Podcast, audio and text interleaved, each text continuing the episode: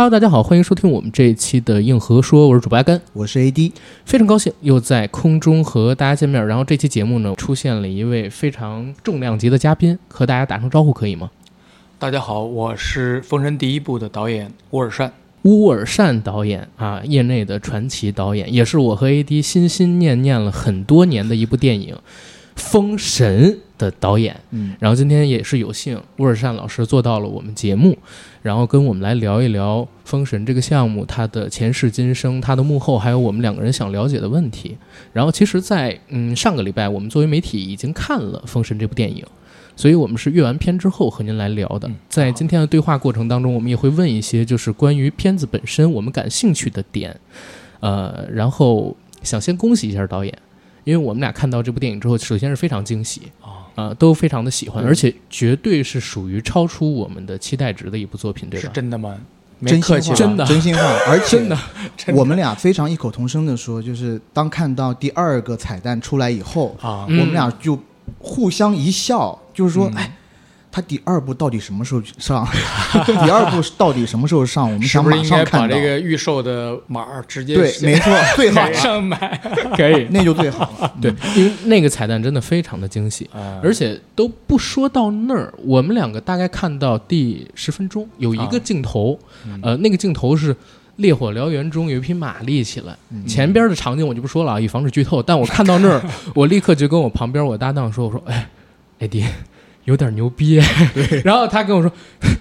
牛逼！你别说你牛逼，我都觉得牛逼。然后 我们俩当时真是这个感受。可以说牛逼吗？咱们这个可以啊，我们是一个网络博客，我在想，我们的尺度，我们尺度还可以的，还可以的，对，哦而且我可以逼成牛，嗯对吧？啊逼成牛。总之是两个人非常喜欢这个片子。然后《封神》呢，其实在业内也是一个非常传奇的项目。说实话，我们是从二零一八年就知道有这个项目，之后也一直在关注。然后我们自己的这档网络播客呢，曾经在二一年还有今年的六月都做过有关于《封神》这个项目的展望。啊，虽然当时我们还没有看，可以说就是多年期待终于迎来它上映了。所以关于这部电影，很多很多的问题想问您，比如说，先聊一聊这部电影它的一个创作缘起。嗯，创作缘起，可能《封神》对每一个中国的孩子来说，可能都知道略知一二，嗯但不知道完整。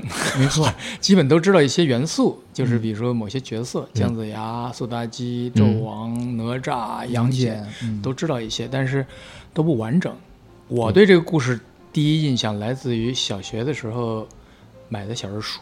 啊，我不知道大家知道小人书吗？知道我们七零后的小朋友，这个嗯传统文化教育都来自于小人书。传统手掌大的单边画本儿，对，那当年一九八一年出过一个《纣王无道》一本小人书，售价两毛一。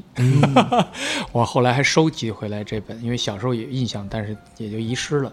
后来在这个网上又买了全套，这个戴敦邦老师画的、呃《封神演义》小人书。嗯，就看那个看的非常的过瘾，因为小的时候可能也没有很多的资讯吧，看到这样的故事啊，充满了怪兽、法术，对 对，完了狐妖什么满天神佛，啊，非常有意思，就是留下很强烈的印象。小朋友可能就是对这些幻想的东西非常着迷，天然会被吸引。肯定是。就小的时候，《封神演义》《三国演义》《水浒传》《西游记》，反正小人书、评书就来自于这些印象，这是一个童年记忆，然后也是一直没有忘却这里面充满想象力的那个世界。明白？后来再去做电影的时候，已经是二零零七年了，开始做电影。在此之前，我还没有特别明确的要做电影导演。嗯嗯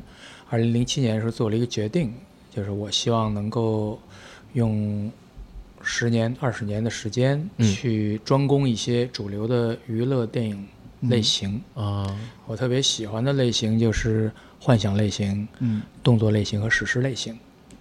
想规划一个二十年左右的工作计划，嗯嗯然后就从武侠动作片开始。大嗯概我不知道观众可能不听，大家不知道知道不知道我之前创作的像《刀剑笑》、知道画肯定知片儿道嗯、寻龙诀，基本都在这几个类型的范畴里面。我很喜欢这几个类型。对，像《封神演义》这样的故事，其实对于一个喜欢幻想、动作和史诗类型的导演来说，这就是最完美的素材，嗯，是不是？它里面拥有这些丰富的元素，而且对中国电影来说，嗯，以我有限的电影史的知识，我还没有看到华语电影真正用是神话史诗这个类型去制作过这个故事。可能中间有一些个人的，比如哪吒、杨戬、姜子牙的传记，传记，它基本上以奇幻动作的方式去处理，嗯。真正的用一个更有规模，然后更加宏大壮观的一个风格，嗯。神话史诗，嗯。这个类型去呈现的话，我觉得可能才是对这个题材最好的一种敬意吧。之前中国电影在这个类型上面其实是空白的，没有用神话史诗这种格局去拍过这样的故，事，对尤其是真人电影这块儿，对，因为我们看到像《指环王》啊、《权力嗯。游戏啊》这样的作品都达到一定的成就，我对。就非常的羡慕，没错。也，非常的嫉妒。没错，这个项目肯定是您发起的，然后是您想拍，您主动找到电影公司这边的。对，那这个项目大概是从什么时候开始做的呢？二零一二年，嗯。二零一二年的时候，当时呃拍完《画皮二》，完了票房成绩不错，嗯。然后我下一个项目我说，嗯，因为画片有一定的呃神话元素，嗯。嗯完了动作元素和历史的元素吧，嗯。对，基本上是尝试了一下这种类型的创作，我觉得有一些经验。我说，如果做一个更难的项目，是不是可以规划一下《封神》了？嗯，但当时的想法是，也是做单片。我觉得整个故事讲起来太太大了太太难，一百回章回体小说，这讲多长时间？得拍多少电影才能弄完？这太复杂了。当时也想拿一个片段改编，嗯但后来一三年的时候，一直在创作《寻龙诀对但同时我一直在想这个《封神》怎么去改编。当时我就让我的助手把一百回的章回体小说全部缩写，嗯，完整缩编一下啊，对，缩写我就一遍一遍的看，一遍一遍的看。我说如果要改编，它应该怎么做？因为我非常想把它做成一个神话史诗，它是不是具备这种条件？嗯它其实肯定具备。它首先是一个国民级别的神话，就是我们所说的神话，是我们的其实是、嗯呃整个民族流传几千年的一个没错故事，就是它有绝对的公共性。就神话最重要的特点，它是公共的，它不是个人创作。对，它不是任何艺术家单人个人出于个人表达的创作，它是一个全民族的一个共识。有一些经典的故事、经典的桥段、经典的设计，它已经成为我们呃所有人的公共记忆了。是，而且因为我自己特别喜欢《封神演义》这个作品，嗯我小时候真的有一段时间每天晚上赶回家去听单田芳老师的评书，真的剧场五点半，然后 BTV 二他会播嘛，小学放学。然后当时我没有印象，但是长大之后我也不断的回看这个故事，我发现它是中国历史上第一部尝试把整个中国的神话史，甚至把各个宗教融合进一个作品里边的小说。是的，他甚至 就是把在西方佛教里边出现的佛陀菩萨变成了禅家二道里边的这些门人，比如说慈航道人最后变成了观音菩萨，嗯，燃灯道人燃灯佛祖，对，然后他把这些东西全都共冶一炉。但是也有一个问题，就是《封神》它的框架特别好，嗯，它跟《西游记》比，就是《西游记》它是一个典型的探险故事、冒险故事，对。但是《封神》它是格局特别大，对，海纳百川。但是，一到这个细节的文笔，我觉得就跟《西游记》差一点。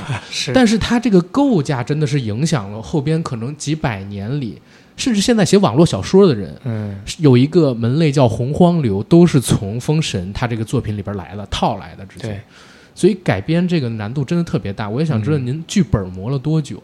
就整个现在我们看到三部曲，现在看到的三部曲应该写了四年到五年，嗯哦，周期比较漫长。因为刚才你说的那个是特别重要的，就是《封神》，它为什么是一个是一个神话史诗题材？因为中国神话故事很多，嗯嗯但是《西游记》它充满了神话色彩，嗯。但它不史诗，嗯，它是一个公路片。你要拍成电影的话，它是一个公路片。对，嗯《三国演义》非常史诗，它有一定的格局，嗯。有这个时代的变革、政权的更替，嗯，但它不是神话。对，对，具备神话史诗这两个元素的，唯有《封神演义》，嗯。而且它来自于中国的真正的一段真实历史。嗯，三千年以前武王伐纣的真实历史，同时到明代的时候，把它扩展成了一个，其实是中国道家的整个神仙谱系，嗯，它其实是一个神仙谱系，完了容纳了很多民间的神奇、嗯。民间传说里的故事的人物装在里面，它非常有中国文化的特点，对。就三教合一，嗯。完了整个的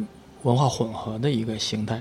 它不是一部文学价值非常高的作品。嗯。你刚才说的跟是的尤其跟三国、水浒这种级别比，嗯。它真的是不是文一个笔稍差。嗯。但它的文化价值上非常高。没错，它里面有中国人的历史，有中国人的信仰体系，嗯。有中国人的民间传说，嗯。还有充满了那个超现实想象的一部分。嗯，就这种想象力空间也是独有的。对，所以它综合了非常重要的几个元素，它完全具备神话和史诗这两个元素。因为史诗类型，我们知道一个史诗它一定是两个核心的主题，一种史诗叫创世史诗，嗯嗯嗯，上帝七天创造的世界。嗯中国也有这样的故事，创世盘古开天辟地，女娲传土造人，嗯那个后羿射日，这都属于创世史史诗类型的。呃，英雄史诗，第二类是英雄史诗，嗯嗯，奥德英雄史诗赛什么的，一个一个民族，也许是并不真实存在的嗯人物，什么大禹治水后羿射日，可能应该属于这一类的。那个还有什么那个夸父追日，嗯这属于英雄史诗，嗯他为实现一个族群的更大利益，牺牲了个人的生命。嗯嗯这英雄史诗嗯一定要有这样的一个贯穿的人物，所以《封神演义》里面有这样的元素，全包了，，对，有这样的元素，但是需要提炼，需要整理。就比如说，我们整个《封神演义》的故事里面，最核心的角色有四个贯穿的角色。第一个是姜子牙了，大家都知道、嗯最有名的。嗯第二个是大反派纣纣王，是吧？嗯还有他的知己妲妲己对。嗯但其实还有一个贯穿人物，武王姬发。姬发嗯对其实是他最终建立了周。嗯所谓英雄战胜暴君，嗯正义战胜邪恶，其实都讲的是他。嗯嗯是武王最终战胜了纣王，建立了周，没错，建立了中华后三千年以前文化的新的走向。没错，但在《封神演义》里，他其实写的很少。嗯，武王是一个特别模糊的人物，他嗯什么年龄，他什么特别都不清楚。嗯但他其实是一个很重要的，重要的人物。嗯我们要做电影写作的话，要把他挖掘出来，嗯因为他在代表着我们想象中的英雄，嗯，他所做出的斗争，最终他战胜邪恶的过程，成为天下共主，成为天下共主。其实讲嗯的天子讲的是他们，周天子才成为天下共主，其实讲的是武王姬发。是，所以我们要重新去整理这个故事，哪些东西应该被提炼出来，哪些东西要用这个史诗的写作方式。把这个角色建立起来，因为原来原作里是比较模糊的，看不到。因为原作，我认为《封神演义》它的整个背后的世界观和他的意识形态是表充分表现了嗯明代人的、他的观念的。没错没错，嗯。因为他成书于明代嘛，对，嗯他是一个明代人的想象，明代人的觉得这个，呃，他的宿命论吧，他其实就是这个整个的这个人间这场浩劫都是上天已经注定了，嗯，这样的。对对，当代人来说，其实可能不太愿意接受，或者也不相信这样的，嗯，所以要重新做一个整理。所以从这一百回，然后提炼出三部曲的故事，用了大概四五年。然后其实我们也想替观众朋友们问一下，就是这个项目三部曲什么时候开机的，然后又是什么时候杀青，嗯以及为什么要选择三部连拍的这种模式？嗯，这个项目。整体我把时间线帮大家捋一下。嗯二零一四年六月第一次开剧本策划会，我们开始，正式的全力以赴的去做剧本。嗯大概剧本做了四年到五年，嗯嗯二零一八年的八月开机的，拍摄了一年半，十八个月，二零二零年的一月关机杀青杀青，嗯。然后到现在是二零二三年的七月上映，嗯，今年是第十年，大概这样十年磨一剑，，对，十年真真 太不容易了，真的，对，但是这个项目我们原来规划的时候，就大概我觉得八年到十年是正常的一个时间，对可能中间发生这些事儿，大家也无法预判，没错。嗯，但是还是在我们预料之中的一个周期，因为嗯这个项目的难度就摆在那儿了。是。神话史诗类型本身就是电影制作最难的类型之一，是的，是的，最复杂，技术要求最高，然后整个的制作周期就很漫长。嗯，它需要有工业化做依托，对，它必须有非常科学的管理，非常专业的分工，完了整个行业里面我们找到的最优秀的创作者，然后把他们团结在一起，一起工作十八个月。嗯这概念是什么呢？我之前拍的最长的项目是《寻龙诀》，嗯拍了五个月，嗯嗯嗯然后拍摄日是一百四十一天。《封神三部曲》我拍了十八个月，嗯我 A 组拍了三百四十二个拍摄日，这个工作量嗯，只是拍摄日三百四十，拍摄日对我算的是拍摄日，其他开会那都不算啊，嗯，开会准备都不算。嗯，OK，这个拍摄日应该是我所知道的，国内应该是最长的，嗯，可能在国际可能都有点最长，啊 对，有点最长，有可能是最长的，嗯。因为彼得·杰克逊，我问过他，他那个《指环王》三部曲和《霍比特人》三部曲，他的拍摄日是两百八十六个拍摄日，啊，他分成四到五组拍，因为我们这个项目比较特殊，它大量的戏份都集中在一起，嗯嗯，我们分两组拍，所以我单组拍的时间就非非常长，三百四十二个拍摄日，大概这样的一个工作量。为什么三部曲连拍？这个也是经过一个特别理性的测算，呃规划。嗯首先考察，先去了解现在我们整个电影行业里面拍过三部曲的导演和制片人，向他们请教。其实我们知道的三部曲电影特别已经相当少了。对，特别非常少。对。首先是《指环王》三部曲，嗯。就是他们是三部连拍的三部曲，还有是《Matrix》三部曲，嗯 Matrix》先拍了第一部，对黑客帝国》对，先拍了第一部，然后扩展剧本变二三，再拍二三，嗯。嗯它是这样的一个模式。所以我们先找到他们制片人 Barry Osborne，嗯。他首先是《指环王》的嗯。三部曲的制片人，嗯。然后也是《黑客帝国》第一部的制片人，也就是说，全世界拍三部曲的就是这么点人在做，是吗？就是最有经验的的那点，嗯最有经验的人应该是这个两个团队，然后还有《黑客帝国》二和三的制片人叫 Grant Hill，我就问他，我们当时嗯你们为什么要这么做？他就了解一下我们的情况，他就说，三部连拍的好处大概有三方面的好处。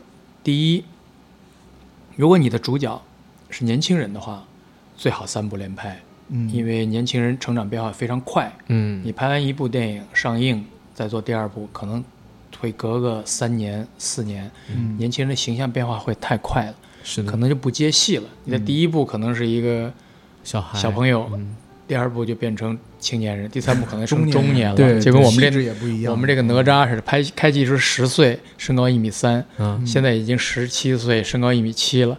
所以如果不当时拍完的话，这个很危险的。这个，所以这是第一位的演员形象的连贯性。嗯因为我们的故事主角就是年轻人为主的嘛，嗯启发嗯殷郊二十岁、这样的一个年龄。然后第二个呢，是剧组工作人员他会更加的默契。嗯三部嗯电影一起拍的，同时在筹备，而且故事发生的地点有很多重复的，什么是那个朝歌城、西岐城，然后就打回朝歌城。嗯，这有很多工作其实是重复的，它有一个沟通上面效率的问题。如果你是一个团队拍完的三部电影，它可以一起筹备，嗯然后在剧组配合的时候，它会越来越默契，工作效率会越来越高，所以它会提高剧组的工作效率。第三个原因是最重要的原因，它会省钱，因为电影的制作有很多重复置景啊什么这些工作，如果你拍第一部的时候搭了景，嗯拍完之后把它拆掉，第二部我要重搭一遍，这有很多重复的投资。是的，这样的话，他们估算了一下，如果三部连拍，会比分开拍大概节省预算在百分之二十左右，嗯五分之一。哇，但这五分之一对一个像这种巨大投资的项目来说，这是非常有价值的一笔投资，嗯非常昂贵的一个数字。所以我觉得综合这三点考虑，三部连拍其实是应该是一个最佳选择。嗯，最优解，对，嗯。最优选择。所以自二零年一月剧组拍摄杀青之后，这之后其实就是影片后期制作的这些工作，是的，还是说在拍的过程当中，其实有一部分后期包括特效的工作已经开始进行了？也也同时是这样，它就是我们拍的时候，同时剪辑就开始了。嗯。我拍完，其实二零一八年的年底已经拍完第一部了，哦，然后有些个别的场景还在会因为搭景的原因，比如你们看宗庙那场，因为宗庙那场是二零一九年年底才搭完景，嗯嗯，所以那有一部分的戏是二零一九年拍的。嗯，然后同时就在做剪辑，然后做一些视效的准备工作，嗯。比如一些研发，嗯。就比如像雷震子那些动态，那些怎么怎么去表达他的那些表演方式，那个花很多时间去做测试和研发，是是同时开始的。然后在二零二零年全部关机以后，疫情开始了，嗯。然后我们主要陷入到视效的后期制作和音乐制作跨国工作的问题，它造成了一定的影响，因为我们的视效团队嗯，有一些在海外，对是全球的嗯。合作，然后包括音乐这方面也是全球的合作，嗯，嗯。所以在这些方面受到了一定的影响。明白，这一次的电影里头，其实运用了大量的年轻演员。嗯，然后我们也在看电影的过程当中产生了一个小疑问，就是说，这部电影启用这么多的新人演员，并且对他们进行了长达六个月的训练课程，为什么要这么做？因为我们自己感觉啊，嗯比如说这么大体量的一个项目，嗯呃，理所应当是运用一些已经成熟的演员，会更有保障。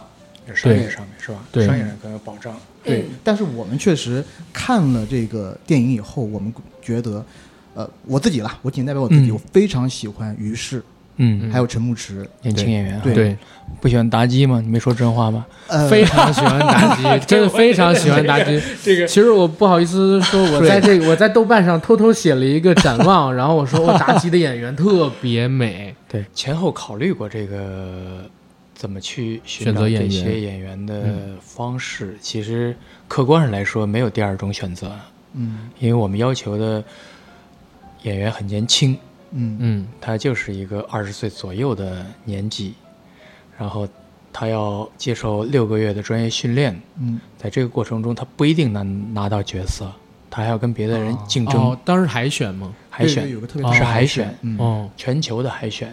嗯。然后他如果拿到角色，他还要把一年半的时间交给剧组，全全部由剧组去安排通告，嗯不可以接任何其他的电影。嗯，全身你觉得具备这几个条件的明星有吗？也是确实，其实没有。嗯对啊、首先就是这个年龄可能限制就很大了，二十岁左右。嗯然后经过专业训练，因为我们要拍的这些角色都是古代的战士，他即使文戏演得很好，但我相信马术和动作应该他们都不会太擅长，也要注意学，都要从零开始学习，然后学习之后还要有中国古典文化的教育，嗯。然后他们像妲己这种要学舞蹈，嗯要学古琴，嗯。然后像那个姬发、殷郊，他们要学中国的古乐、击鼓，啊，嗯。对，然后要塑身，天天要保嗯持身材肌肉的身材的那个线条嗯。线条真的让你相信他是一个真正战士，在战场上能够冲锋打仗的战士。这个对演员要求非常的高。我是觉得，我一看那个剧本大纲，我们都喜欢这个故事是吗？嗯姬发和殷郊作为主线来讲这个故事，嗯他们二十岁是吗？嗯行，来咱们海选吧，因为不可能找 找不到有这样的，不可能找到成名的演员，就是在那方面考虑，基本就断就完全断绝了。嗯嗯，然后，因为我们相信这个故事好，嗯然后我们找到合适的方法，最终让大家因为故事而而喜欢上这个演员，而不是嗯因为这个演员有名而关注这个故事。对，因为我觉得这故事已经够有名的了，所以才敢用新人，红了三千年，嗯你说这个，咱们说以 IP 的角度来说，有哪一个 IP 红过三千年？不可能。嗯所以我就说，这故事最重要，第一位的。如果我们都认为现在这个故事是最好的一个改编思路的话，嗯那我们一切优先故事，我们演员要去适合这个角色，嗯而不是找任何其他的东西来帮助增加商业性啊什么。嗯我认为。是客观上来说，我也不认为哪一个演员真的会决定票房，会决定一个电影的质量。它其实还是整体的，所以嗯决定了这个之后，我们就在全球，呃，派出了八个选角的团队，嗯。完了目标是寻找十六岁到二十二岁的亚裔或者华裔的年轻人。嗯。完了，我收到了一万五千份的呃 casting 资料、试镜的资料，嗯。然后在这些资料里面挑选了一千四百多人面试，让他们到北京。嗯。我大概做了二十一次面试，二十次在北京，一次在上海，每一次大概六十到七十个演员，跟他们见面，然后全天的考核，嗯然后在中间挑了大概二三十位，愿意进入训练营训练半年，六个月的六个月，嗯完了最终在六个月以后才决定谁能拿到角色。哦所以入这个训练营六个月之前，他们也不知道自己到底能不能拿到这角色。，对，是的，哦，嗯就可能赌这六个月的时间。那对方不方便问？就比如说最后二十多个人嘛，但是只有六个成了封神六子。对。另外还有很多其他的质子，那个都是训练营里面，他背后有好多兄弟嘛，啊，明白？那个都是来自于训练营的演员。就明白主角和配角的关系。对，嗯主角和配角。另外，他第二部里还有其他的戏份儿，他们有的演员啊还有呢，有的还活着呢，还在。所以他们就是两个主演是就是竞争最激烈的，嗯然后其他没有拿到主演角色的可能拿到配角，嗯然后有的可能拿到戏份更少的角色，但是他们都是公平的竞争的。我们通过。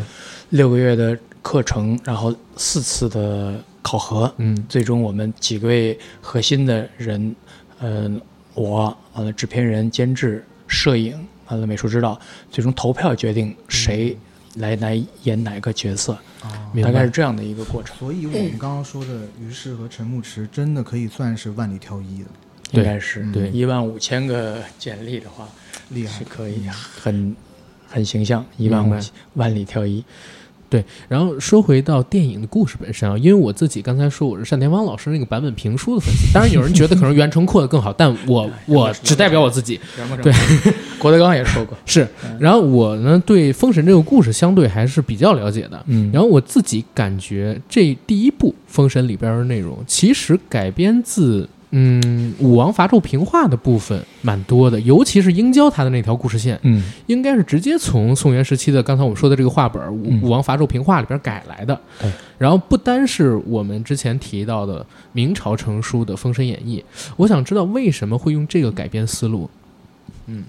因为当时决定做这个改编的时候，我就要找到一切我能找到的跟这个故事相关的文本，嗯，嗯，就除了《封神演义》，还有《列国志传》，不知道你，看过没有？我知道，我知道。嗯，《列国志传》还有这个宋元这个话本《武王伐纣平话》这个都是属于文学作品了。对，然后还有更早的一些历史典籍其他我，可能不知道。对小说方面没有了。嗯历史典籍，比如《史记》里面对这段啊记载，比如《尚书》嗯里面有一些片段，然后还有一些像那个六韬姜子牙那个兵书叫六韬，对，里面有一些片段和语言、台词和事件，我们综合在一起，最后选择我们怎么去改编它。嗯，《封神》第一部里面有几个剧情是来自于武王伐纣平纣话。最典型的其实是对，就是姬昌在隆德殿上为殷寿占卜那个剧情是嗯来自于《武王伐纣平话》里面的，嗯。对。对，然后像比干，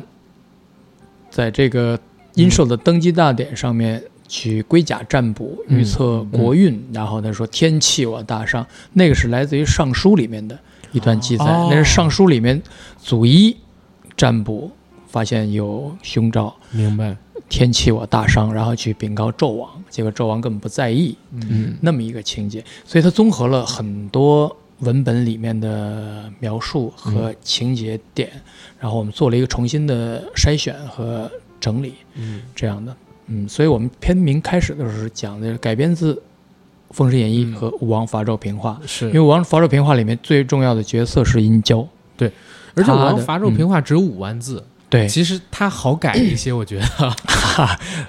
上中下三卷，嗯，它也非常均等的分成了三部曲是的是的。构架，是的，而且里面殷郊的角色是非常浓烈的，嗯。最终他伐纣的其实是殷郊。嗯。就这个故事是，我是觉得有些细节和人物的设定上面能够借过来，能够展现殷郊的个性的。这样对，而且相比起《封神演义》，其实《武王伐纣平话》，别看它出这个书出的更早几百年，但是其实它的价值观比《封神演义》要先进。它它价值观其实有一种就是，呃，有有一种反抗的精神在，但是《封神演义》其实是有一种天注定，我接受。宿命论。我，对我顺从，但嗯它是《封神演义》和《武王伐纣平话》的一个区别。嗯，所以其实从《武王伐纣平话》改，对于我们现代人理解这个故事，可能还更容易接受。就是讲这嗯，其实我们自己就是当代人的一个嗯样本。就嗯我们自己看能接受哪些，不能够接受哪些，其实就是最准确的。就是比如说，我不能接受苏妲己是一个狐狸精，是一个红颜祸水这个概念，因为我不相信所有的这些暴君都是因为帝王是因为女性，这绝对是让女性背锅的一个嗯一个一个不公不不公平的男女观念，所以这个一定得改。是的，然后我也不相信有这么一个封神榜把我的命运已经写就，我在这场大战里面要牺牲，然后我的灵魂进入封神榜去少天昊天上帝那儿打工，嗯这个我肯定不接受。所以这些东西要改，就是这些东西，我是觉得基于我们自己的感受最准确。要现代人容易理解对。我们就是现代人，嗯然后我们愿意关注哪些情感关系，我们认同哪些价值选择，我觉得我们就是最直接的嗯，那个印证者。我也不用猜测观众，我们认可是观众应该大多是有共鸣的，所以在这个这么多的素材里面，我们去挑选哪些是可以被我们接受和理解，哪些我嗯根本就不能接受和理解。就比如说原作里面纣王要杀掉殷郊，那一个父亲杀死一个儿子是不可能的，嗯那不是断后了吗？这个。是是但是我们要改变他，就是他为什么要这么做，给给他一个很充分的理由。首先，他对权力的欲望非常强烈的，他不惜破坏家庭去得到那个权利。同时，姬昌又预言了他未来的命运，嗯殷郊是他的权力的一个竞争者。嗯然后妲己也承诺他，我可以给你长生，你其实可以永远活在世间，对，不需要自私。嗯所以这几个理由都在一起了，他一定要做这样的事情，嗯这个事件就变得合理了。嗯我觉得这些东西可能当代人都有基本的一个逻辑，我们首先要让大家觉得，哦，这事儿我相信有可能发生，明白。然后我在这个事件里面觉得，哦，我非常。那个反对哪一个人的价值观，我觉得这个人太邪恶了，或者我认同哪一个价值观，这个人是真正善良和伟大的。明白我觉。得这些东西可能要依据依据于我们自己的价值判断，要做一个客观的取舍。跟改编，明白。对对对，所以这是这个作品当中，呃，我们所指的这个电影当中当代性的一部分。但是我们在看电影的过程当中，也发现了这个电影有很多忠实于原著或者嗯忠实于传统文化的一部分。嗯，比如说，我们发现，呃，这我要念一段《封神演义》中对露台的描写啊，嗯就是白云银环，奇石嶙峋，婀娜多姿，蝶舞鸟鸣。台下一潭泉水，深不可测；露台楼亭时隐时现，恰似蓬莱仙境。嗯当时我们看到这个露台在荧幕上呈现的时候，嗯我们俩其实都特别激动，就感觉这就是小时候我们能幻想出来的那些画面。对然后想看呃导演能不能聊一聊这部电影的服化道置景和美术的设计。然后这时候我想求证一个、呃，嗯我想求证一个事儿，因为我是安徽黄山徽州人，哦，然后我听闻传说，据说因为呃《封神》这个剧组很大嘛，嗯。然后招募了天下的能工巧匠对，包括我们那边，因为像木雕，对对。木雕、石雕都很厉害，所以招募了一两个非遗传承人进到剧组里面去做一些呃置景的设计。我想问，嗯这是不是真的？不止一两个，我们有木工有八百人，啊，因为你所电影里所看到的隆德殿那些，一比一的吗？那当然是一比一。隆德殿你说啥呢？你这问题问的都是啊，啊，那个那个那个不是特效，那就是实拍的。嗯。那些所有的雕梁画栋、巨大的屏风、那些柱子上那些纹饰，然后包括像那露台那所有的建筑那些细节，那都是手工的。我们设计出来都是手工的，因为只有手工才能达到那种艺术的那种自然的感觉，因为那个是没有办法用什么电脑科技去做的那个做出来完全不是一不是一种感觉。嗯，我们有八百位木工，来自于安徽歙县和浙江东阳这几个。歙县就是我们家这边对。是歙县，啊三啊区四县歙县，那歙字很难写，非常难写。因为这些其实能工巧匠是整个中国传统文化的一个伟大的资源，对它其实很了不起的。这些只有中国有这样的能工巧匠，嗯然后去完成一个真正把一个真正奢华的想象变成现现实实的。嗯嗯，他们嗯都是手工做的，那些真木头手工做的，设计出来之后手工，我去看他们工作现场，真的特别的壮观，特别震撼，非常了不起的。嗯，这真的太厉害了。对。然后我们在看一些幕后花絮的时候，我们发现，嗯，其实人物的造型的美学设计的灵感很多都来自于永乐宫壁画上的元明时期的水陆画。对，但是呢，呃，比如说昆仑仙境这个美学设计，好像又来自于宋人山水。嗯，就这个是怎么做取舍的，在嗯美学上？为什么会这样选择？嗯，因为从《封神演义》的小说的角度，它是一个明代小说，它其实是明代人幻想的一个上古的世界。嗯它其实也综合了很多文化元素，就是包括宗教信仰啊、生活习俗啊，包括从历史的角度和民间传说的角度，它其实是一个非常丰富的杂糅的一个形态。嗯嗯。就它里面描述那个世界，你真的去考古，你去殷墟。嗯。复考复好墓挖出来东西跟那完全不一样，对，尤其你了解历史是的，话你知道是的，他所这里讲到的那些什么，呃，这个官员的职称，什么嗯丞相啊，什么总兵啊，什么那个其实是那个那都是明代的。嗯完了什么没错，三声炮响杀出来人，那哪有炮呢？殷商时期哪有这个？都没火。药那会儿。，对，那个都是明代人的想想象而且明代人他所看到那个世界比我们有限，嗯，就是他并没有考古学，没有博物馆，嗯对对连那个呃甲骨文还没有被挖掘出来，是所以他所能看到的世界，大概应该来自于这些宗教绘画。甚至有可能他们觉得是万事不变的，古代嗯。跟我们过着一样的生活。对，很有可能，因为他看的是典籍里面那些文字性的描述，所以我们到永乐宫里面看元代的壁画的时候，嗯。你会马上理解这个明代人在想象的世界到底是什么样，他们穿什么衣服，戴什么冠带，嗯。然后皮肤的颜色，戴什么配饰，嗯，那嗯。那跟那《封神演义》小说里描述一模一样。对，就基本上画他画的东西就是他们写那个东西。我这我这补充一下，因为刚才我们提到永乐宫，可能有人会以为永乐宫是明朝，然后怎么怎么样，它它其实不是皇宫里边的一个宫殿，而是道教的一个遗址永乐宫啊。然后导演您继续，嗯。呃，永乐宫是元代的嗯。一个道教的道观，嗯。在山西芮城县。对。对，大家有时间可以去看一下。他的壁画，我认为是中国的人物画的一个巅峰作品，嗯。嗯，非常的壮观，嗯。嗯，比西方的文艺复兴早大概一百多年，十三世纪的作品，嗯，非常厉害。所以我们找到永乐宫作为依据，其实就马上理解了《封神演义》里面他所写作的人物形象，嗯包括人物的人物的那些幻想角色的，什么绿皮肤的、黄毛的、嗯蓝皮肤的、红毛的，嗯这些都在永乐宫壁画里都能找到它对应的那个形象。嗯所以根据这个，我们建立了整个人物造型的体系。嗯明白，但是你只还原永永乐宫。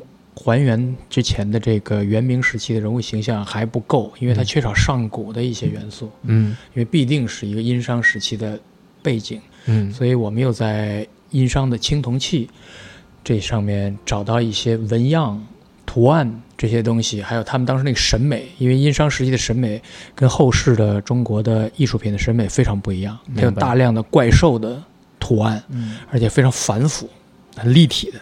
嗯。不像后来的这个中国的，像那个各种瓶瓶罐罐的，嗯。都是花花草草的，嗯。它都不是，全都是很狰狞的怪兽形象。啊能感觉到那个时代它那种尚武的感觉，野性。那种非常血性的那种感觉。这些元素把它挪到我们服装的一些装饰细节上面，嗯。包括宫殿上面那些配饰的图案上面，嗯。去重构这个视觉的世界。宫殿，我们的依据也是来自于北京的故宫。嗯你们看到的这个什么这个隆德殿，嗯。它的格局跟太和殿是一样的，啊，怪不得。非常开开阔宏大。嗯只不过它整个的这个色彩关系嗯。和脸上面雕梁画栋的那些图案嗯。是来自于殷商的，明白。比如商人上上白，上白。所以它整个都是白色的嗯。石材铺地嗯。做台阶，完了黑色的石材做大殿中心的地面，然后背后全是木雕。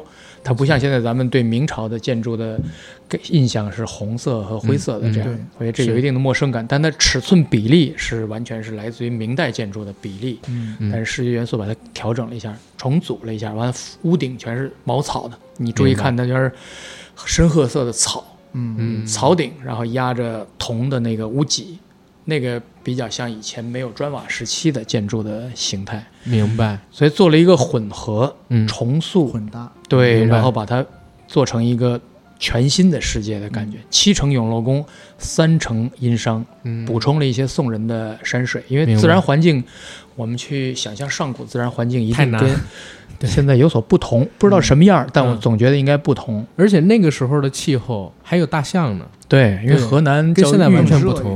对，它有比较像我们找了一些历史学家嗯。他们也研究过这个殷商时期的中国的像地理情况和气候，因为嗯。河南叫豫，嗯是产大象的地方，对对对，然后在这个什么呀，在这个呃甲骨上面也看到很多占卜的，什么打了多少只象，嗯多少头犀、犀牛这些，它其实有点亚热带气候，明白，估计跟那现在西双版纳那个气候差不多，，对，是那样的一个地那个气候条件，所以所以那个自然环境本身可能要有一定的想象。明白，我们的就是电影里看到那些殷商的那些森林呐、那些嗯，都是灵感都来自于西藏的林芝地区。哦。墨脱。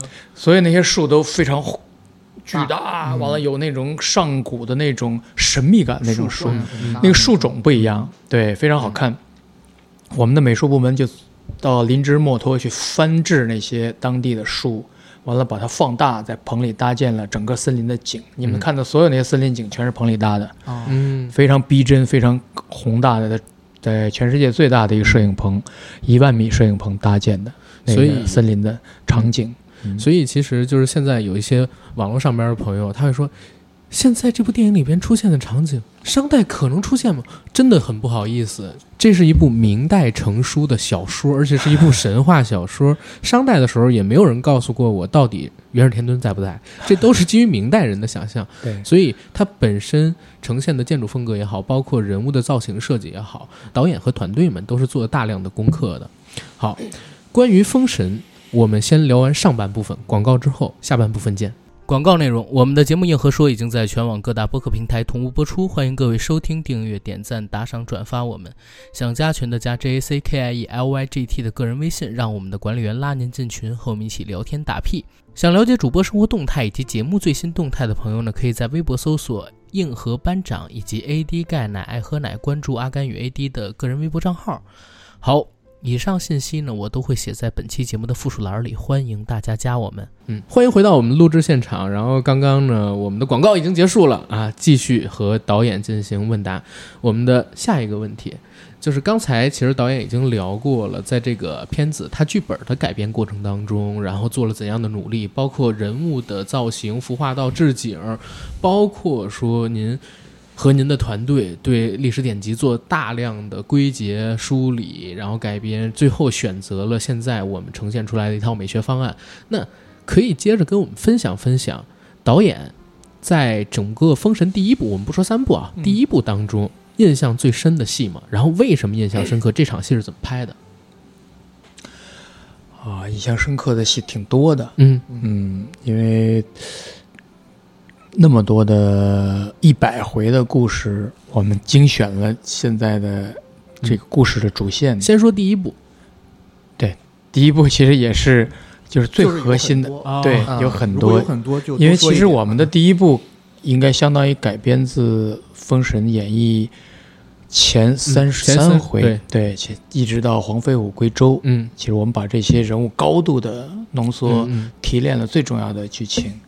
因为我自己是对《封神演义》的整个的故事里面有两个家庭、两组人物关系特别的感兴趣，感兴趣。嗯一个是姬昌这一家，嗯西伯侯姬昌，就是他文王十子的这个事件。嗯嗯嗯，因为我看到不但是这几个呃小说文本里面有，包括这《史记》这个历史文本里也记载这个事件，就这个事件应该是嗯真比较重要的，嗯。嗯比较重要的事件。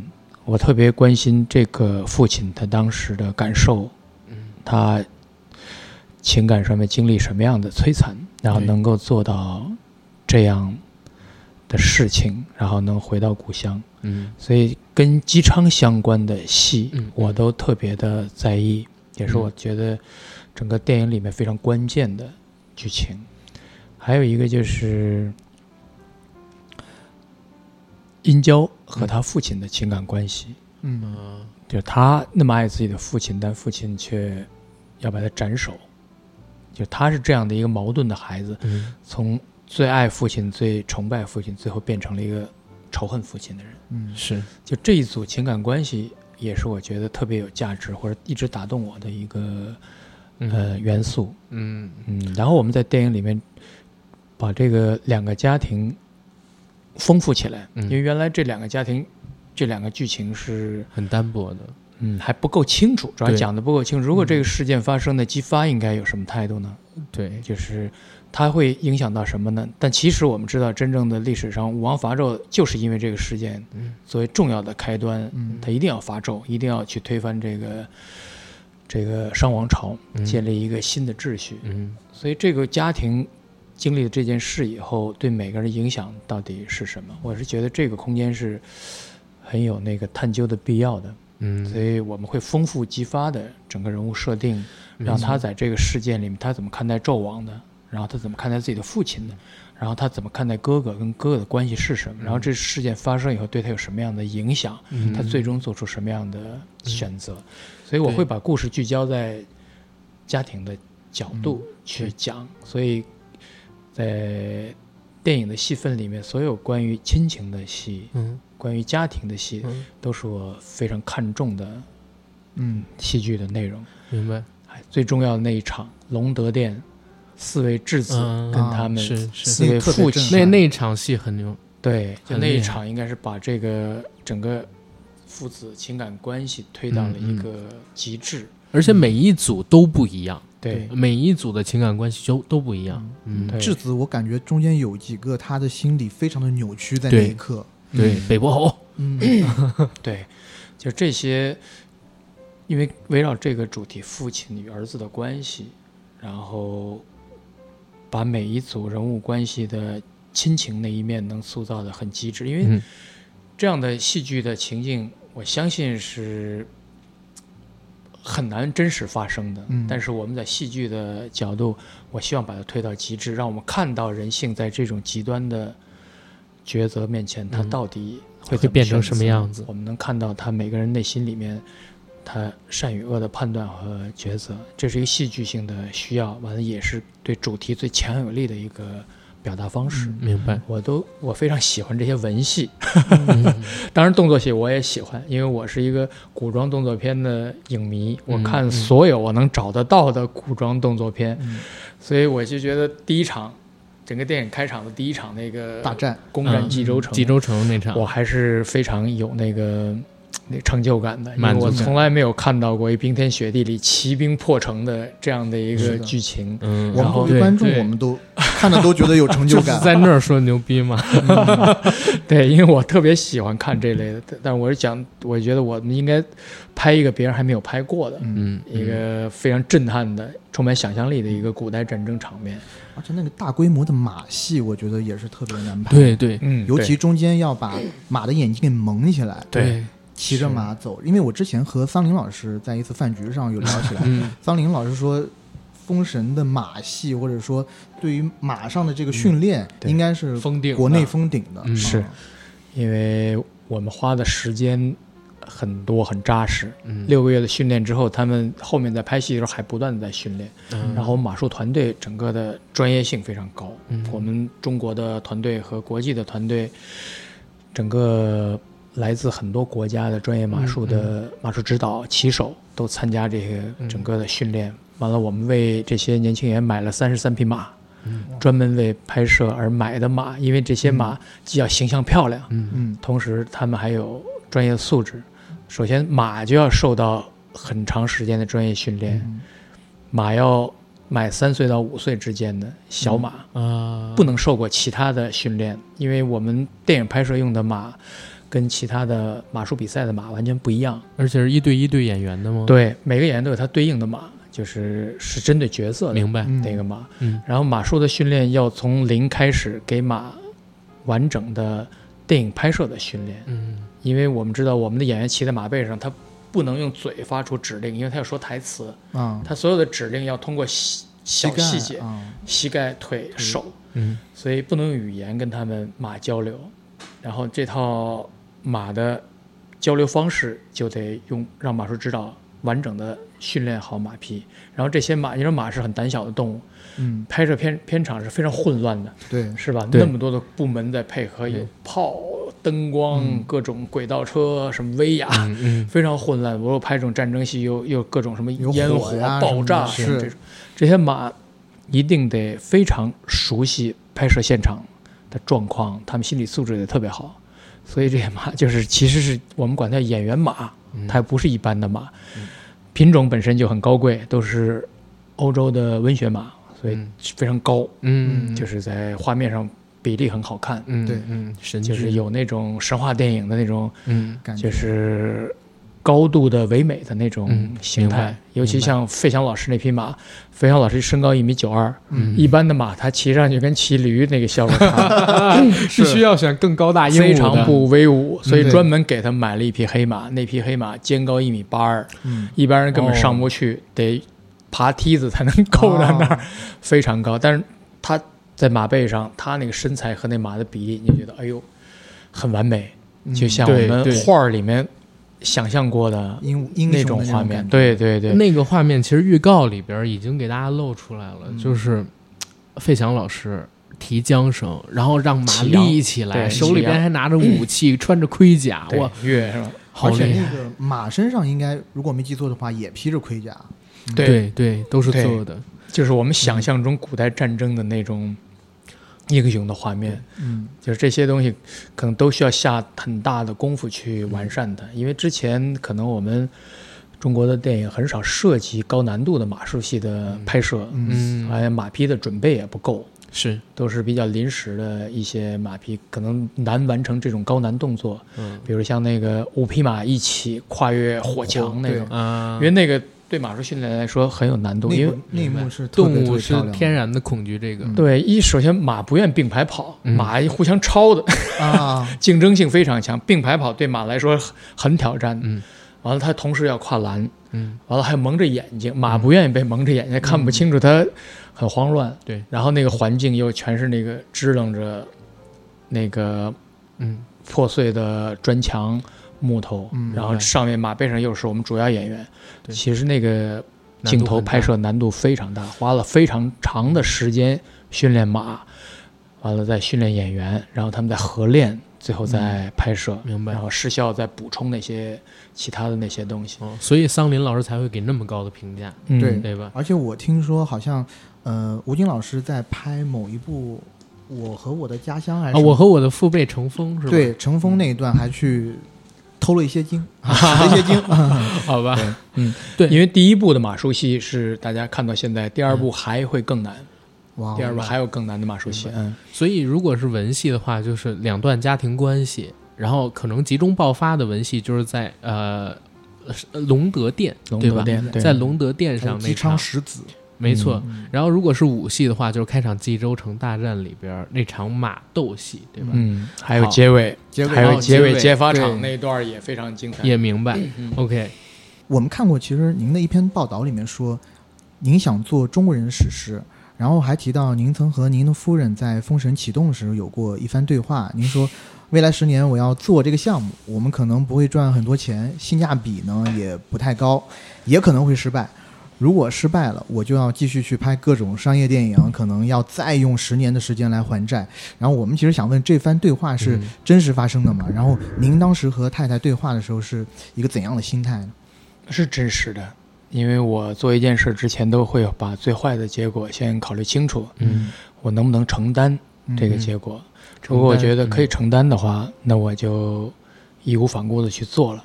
嗯因为我是有家庭的人嘛，上有老下有小，还有太太，我得征求她的意见。嗯因为我知道做这个项目肯定得十年八年的，嗯然后一个电影到底能不能成功，谁也说不准。是的，就是即使我们尽了百分之百的努力，也许电影的结果并不好，也有可能或者发生一些意外的状况出现，这也是正常的。因为时间一长，肯定不可预见的东西越来越多了。嗯对嗯所以我觉得要做好这样的准备，所以我就就是很坦诚的跟太太讨论了一下，这个未来我要做这个项目了，嗯十年的时间可能不能做其他的，就是更有安全感的项目，嗯，比如做其他已经成功系列电影的续集啊嗯什么的。对，但是因为我很想做这个电影，因为我觉得得到这样的一个机会不容易，就是，资本的信任、观众的期望，还有这么多优秀的主创，他们都愿意跟我在一起去尝试这个大家从来没有拍过拍过的电影类型，嗯。对也相当于在中国电影历史上的一个拓荒类型，嗯就是有这样的机会很难得，嗯，但是我们要做好最坏的打算，就如果我们失败了。我们真的要去用十年来还债，因为成本太高了，我们可能要为投资方要负责。嗯，这是电影创作者应该想的事情。投资方是我们的合重要的合作伙伴，嗯所以他们受蒙受经济损失也是不能辜。负信任。对，所以不能辜负他们，所以嗯就做了这么一个开诚布公的一个谈话讨论。对，就在家里面。我太太说：“你想做就做去呗，这也没什么。这也太幸福，太幸福了。”但他同时也是一个创作者，他是我们整个电影的音乐总监和作曲。哦，所以他也有很多创作方面的啊工作，所以要征求他的意见。明白明白。呃您说到音乐总监这个，我想插一句，就其实我们在看这部戏的时候，我跟他说，嗯其实这部戏的音乐很抓我耳朵，对，会让我有一种，呃，我不知道这个时间段讲这个会不会有一些拖大拖大，或者说讲的有点太大了，嗯会让我有一种在看《指环王》的感觉。嗯是有用《指环王》的音乐做一些参考吗？还是呃，主要是在音乐形态上面，嗯我们因为也想做史诗感。对我们是参考了就是浪漫主义古典音乐嗯嗯那个时期的写作方式，就是瓦格纳的越剧的写作方法，嗯就是主题式写作，每一个重要的主题都不断的重现、变奏，然后形成对剧情的讲述。就这种写作方式跟《指环王》的写作方式是一样的，叫剧，叫越剧。对，它是嗯音乐，以音乐来讲故事。嗯比如说尼伯龙、尼伯龙跟指环嗯这种，就是你听着音乐，你就能感受到它叙事的内容。有那种宏大感。对，首先是嗯乐队编制非常庞大，对然后剧作音乐的结构它是主题式的，就是我们要优先写整个电影的两个最重要的主题，一个是英雄主题，嗯一个是情感主题。然后这个主题呢，要贯穿整个电影的叙事，嗯整个我们电影百分之九十五都有音乐，就是没有音乐的部分很少，很少。很满，音乐写的非常满。但我们不会听起来觉得哎太满了或者怎么样，因为在每一个场景，我记忆它犹新是搭的，是在比如说当英雄驰骋在马背上，然后嗯。走进草原的时候，它是一种比较舒缓或者嗯。轻扬的那种感觉，嗯。然后真的到战场上，它是那种急奏、激昂的，激昂的那种感觉，但它其实都是两个主题的变奏。嗯。你们仔细去为音乐可能听一遍这个电影，你可以听到这两个核心的主题一直在贯穿整个的故事。它有时候会产生一些变奏，有时候来个别的音符，它会产生一种新的情绪的感觉。然后这两个主题，英雄主题和情感主题，最后嗯形成了片尾那两首主题曲。嗯阿云嘎唱的那首《少年赋》和朱真是琴唱的《回归》，嗯所以这个写作模式是来自于欧洲的古典音乐，OK，这个瓦格纳时期的写作方式。然后作曲家呢，我们选了呃美国的作曲家叫高迪哈伯，他是擅长这种写作的，因为这个需要古典音乐的修养非常扎实，然后他能够把一个经典的旋律八小节的旋律不断的变化，能产生不同的情绪。然后，但这两个主题的写作非常耗时间。我昨天还问了一下我太太，我说你还记得咱们那个英雄主题和呃回家主题大概写了多少版本吗？嗯。他说好像英雄主题写了六十个版本，哇，哦，就这八句。嗯，现在我们听到这八句，写了六十个版本，我们才选中了现在用的这个。完了，我说故乡那个情感主题，他说那情感主题好像通过的很快，好像没有超过五个，你就通过了。哦，我说这个看来还是真的需要一那个才华和耐心的，明白大概写这两个主题写了六个月，就专门写这两个主题。我 我刚才就在想，为什么我们说这个项目在业内是个传奇的项目，大工业量啊等等，就是光一个音乐，你想，我因为我们也知道别的电影是怎么做音乐的，但跟这个比，好像整个的工艺流程要简单特别多。对，没有想的那么的细致，也没有嗯花这么大的一个工作量。是嗯然后刚才我们不是说电影《封神》第一部的故事《武王伐纣平话》，它的改编比重似乎比较高嘛？但是通过片子到结尾的一个线索，我们也知道，就是文太师奉旨伐西岐，呃，禅节二教就是神仙斗法的戏份会在《封神三部曲》的第二三部。但是我也在想，就比如说这部分应该是改编《封神演义》会比较多，《封神演义》全书一百多回，进入到伐纣之后，光是主要的人物和经典事件就特别的多，人物得有几十个。想全展示肯定是不可能的，对，所以导演您和您团队在改编二三部的时候，摘取人物和事件的标准是怎么样的？然后可以预告一到两个大场面吗？就是在二三部里，嗯，第二、第三部其实故事梗概跟那个《封神演义》是一模一样的，嗯，只不过我们要高度的提炼和合并。嗯，其实我们看到第一部里面，像激发的反伤，其实来自于黄飞虎。嗯，贵州对这段设计，只不过把这个角色直接删掉，把黄飞虎的性格，嗯，和一些事件放在姬发身上，嗯，其实是一个合并的，是的方法。是的。第二部里面最重要的角色文太师，这个是绝对不能删减，没错，那个太重要了，因为他其实是反派人物里的一个正直的角色，他是四部雷神，对，他是非常关键的一个角色，所以我们会把一些关键角色放大。包括魔家四将这种特别标志性，哦，那个太帅了，四大天王 太帅了，真的是。对，就这种经典的人物，大家特别期望看到他的出现。还有像雷震子有更多的表演。第二部里面，因为是三十六路伐西岐，嗯，这一大段落，嗯，《封神演义》的三十四回到六十六回之间，三十六路伐西岐这段剧情的高度的提炼没有压缩，完了很多角色的合并，所以这些关键的标志性的人物一定会保留。完了，包括。十绝阵，这种非常经典的阵法设计，因为我阵太多了，我得挑一些最有意思的，所以第二部主要是讲大破十绝阵。对，这样。我简我想偷偷问一嘴，就比如说这个诛仙阵会出来在第三部哦，对，第三部的。是九曲黄河镇、朱仙镇，对，这这两个我都特别喜欢。对，三个娘娘什么都来了。对，三霄娘娘，对，明天走红毯，三霄娘娘还会出现。哦，其实，在第一部里有一个全景镜头，但看不清楚他们。是金小打在空中飞呢。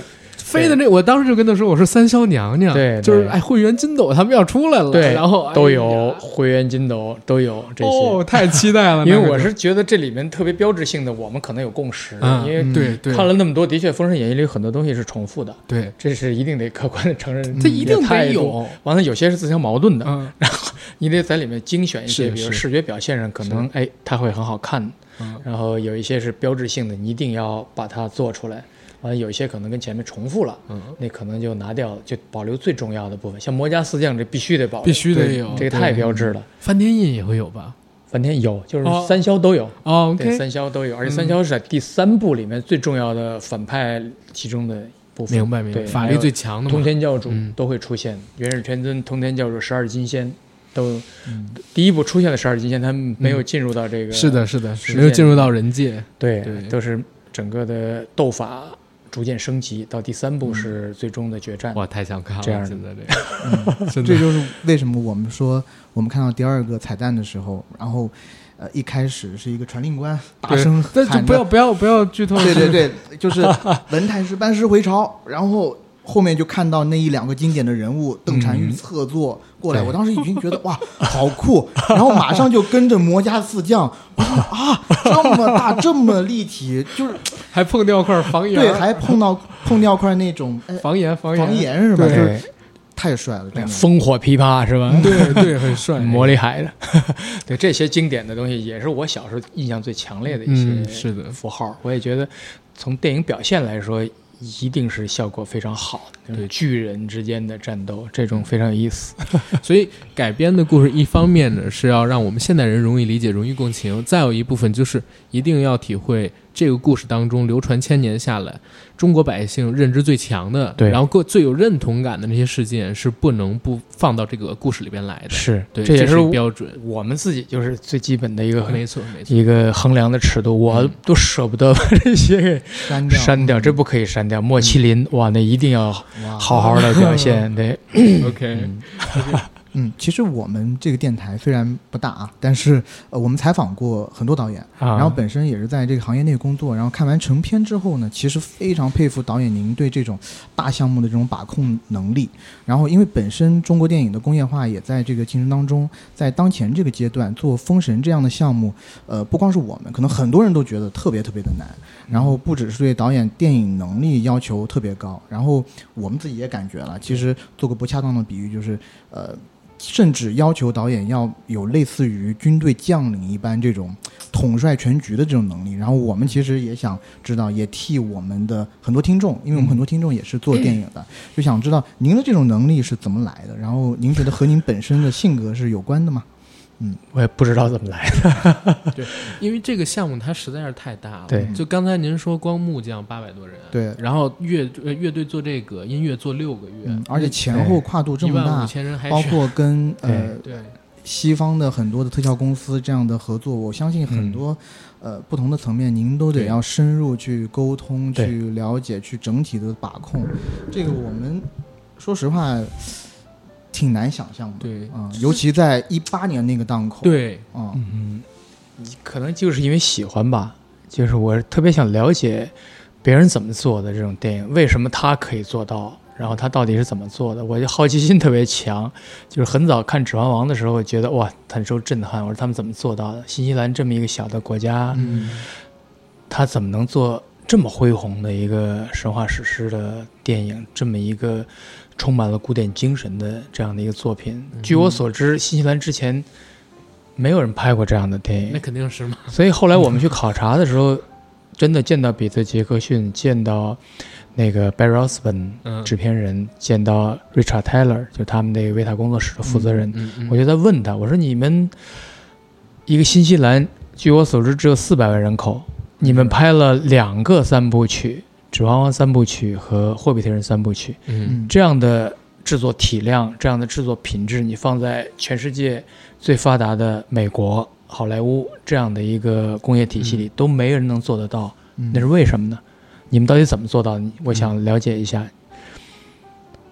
他们说我们之前的确没人做过这样的电影，嗯然后我们甚至连一个完整的电影团队都没有。嗯，你知道我们剧组里面八分之七的人都是第一次拍电影，你知道吗？OK，那一下把我震撼了。嗯嗯我说八分之七的人第一次拍电影，嗯他们竟然拍了《指环王》，嗯你们能做到，为什么我们做不到？我们哦中国的制作团队从这个专业性啊，还有整个的整个团队的基础来说，肯定不会一个剧组八分之七的人第一次拍电影吧？嗯嗯。嗯到底你们用什么样的方式做到的《指环王》这样的作品？嗯。因为我们之前我也完整的了解他们的整个的制作的流程，然后工作的方式，我能找到的所有的资料，我都会认真的去看很多遍。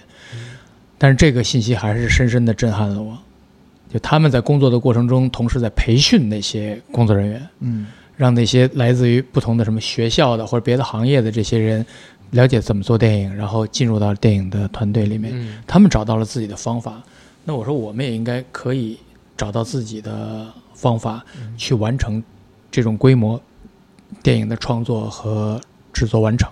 对，所以这个真的最激励我的就是 当时他们说的这个，嗯，我觉得太了不起了。嗯我觉得这些我们也能做到我。们应该可以做到，因为我们电影从业人员太多了，他们一个四百万人口的一个国家，我们是这么庞大的一个一个产业，然后我们一定是有方法可以做到这些，所以在那个时候我就觉得应该把这些做过这种电影经验的这些创作人员都真的聚集在一起然后我们探讨一下我们怎么去做中国的神话史诗，然后我们怎么用现在已经成熟的工作方法，帮它落地在中国，来适合我们中国团队的工作习惯，然后从电影的审美的角度，怎么把中国的这些传统艺术跟当代电影技术结合在一起，嗯然后召集我们整个的电影剧组有二十个国家的工作人员，嗯。是非常联合国式的很庞大对，从演员、主创到具体的工作人员有二十个国家的，嗯然后先后进组的制作人员超过了八千人。嗯嗯，特效总监应该是外国人对吧？是一个美国人，嗯对，他是寻龙诀的特效总监，啊啊，就是合作，对也，合作很有默契。他是之前得过奥斯卡的视效总监。明白，就是我们整个这个团队是一个非常国际化化的团队，然后我们的全世界我能找到的最优秀的、最专业的嗯创作人员，都请他们来中国，来跟我们一起讲这个中国的经典故事。明白。我觉得这个是特别有意义的一个事情。嗯，好，呃，听导演刚才这么说，就是我们对这个项目也有了更多的理解。但是啊，最后有一个问题，就是目前中国的影视行业其实还在一个复苏期嘛，啊，嗯因为我们也看到了，其实从今年六月份开始，影视才真正的我们说走出低迷，开始热起来，而市场和观众的口味，其实这些年也有了一些变化。嗯，和《封神》这个项目启动的时候，其实有了蛮大不同。这个中国史诗电影的梦想，如果说这一次票房不是特别成功，您还会继续做下去吗？还得继续做呀，嗯因为这个类型我觉得是特别有文化意义的一个类型，就是一个民族到了一定的发展阶段，嗯，它嗯都会有一个对自己民族传统文化的追溯、提炼和再次的表达。嗯电影往往在做这样的事情，嗯它用最通俗的方式、最娱乐性的方式，嗯其实在重新讲述这个民族最重要的一些经典的价值，一些呃永恒的情感。我觉得这个是电影一定要做的事情。嗯，电影的制作的过程，我觉得我已经尽最大的努力了，创作和制作，我对我自己来说，呃，问心无愧了。嗯，我能做到的结果，就是现在大家能看到的这个结果。就关于到底在市场上是否能够成功，这个我不能保证，嗯，但我已经做好了最坏的打算，是？我们相信会我们。相信会有很多人都会都会和像我们一样喜欢这部电影。嗯对嗯，，因为我们跟导演其实原定的专访时间是四十分钟，但实际上我们专访的时间是一小时零十四分钟。因为我现在开着这个 录制的设备，我自己知道录了多久。然后在整个对话的过程当中，我们第一是感觉到导演特别的真诚，对于我们的问题是没有做任何的思考，也没有做太多的犹疑。然后再同时还有一点就是，我觉得为什么刚才我们提到导演本身好像有一种能够把控大项目、大场面的能力，哪怕在我们今天。这个项目其实它拍摄时间，您不是说是在一八年的时候拍了十八个月吗？已经过去了那么久，年对。但嗯导演对每一个细节、每一个工种，他都能对答如流，而且告诉我们特别详细的答案。嗯，就这个记忆力，包括他对这些工种了解，就代表在当时拍摄的过程当中，一定是每一个事无巨细都要亲躬身到现场去看，然后去把控、去管理的。这一点就可以回答刚才我们提到的那个为什么导演可以做到把控如此大的一个项目。而且我我相信啊，就是在《封神》之后，可能国内如果要做规模很大的电影项目的时候，绝大多数的公司第一个想到的名字应该就是乌尔善导演您。嗯，对，我觉得应该是这样的。然后《封神》这部电影呢，因为我和 AD 其实在呃七月初的时候就已经看过了，啊，我们两个人真的很喜欢这部电影，嗯。而且我们确实觉得它对得起中国神话史诗电影这个称号，嗯，对吧？嗯。那在我们刚才和导演聊完之后，导演其实一直有提到一个事情，就是他想做一个中国人的神话史诗，是他一直以来的梦想。嗯所以中间你说是胸口一个勇字也好，或者说导演提到很多人给到他激励，看新西兰人八分之七的人没拍过电影，他们能拍出《指环王》，我们为什么做不到？其实是自我给自我鼓励，一个坚信的、笃定的，从自己内心迸发出来的梦想的坚持。就这一点其实蛮感动我的，而且也希望导演这部片子既然口碑很好，它的票房可以成功，好吧？但是一切交给命运吧，因为我能做的事情我已经都做了。OK，嗯，嗯我能为它做到它上映，包括我们未来上映以后，我们还有三十个城市的路演。我说，理解嗯只要我能为它做任何一件事情，我都愿意做，我不想留下遗憾。然后最终的结果，我觉得就交给命运。完全感受到导演的这种尽力，特别、嗯特别棒，特棒特别钦佩。好，那我们今天和乌尔善导演的对话到这儿就结束了。七月二十号开榜《封神》，希望大家走进电影院支持《封神》第一部。好，拜拜。谢谢大家。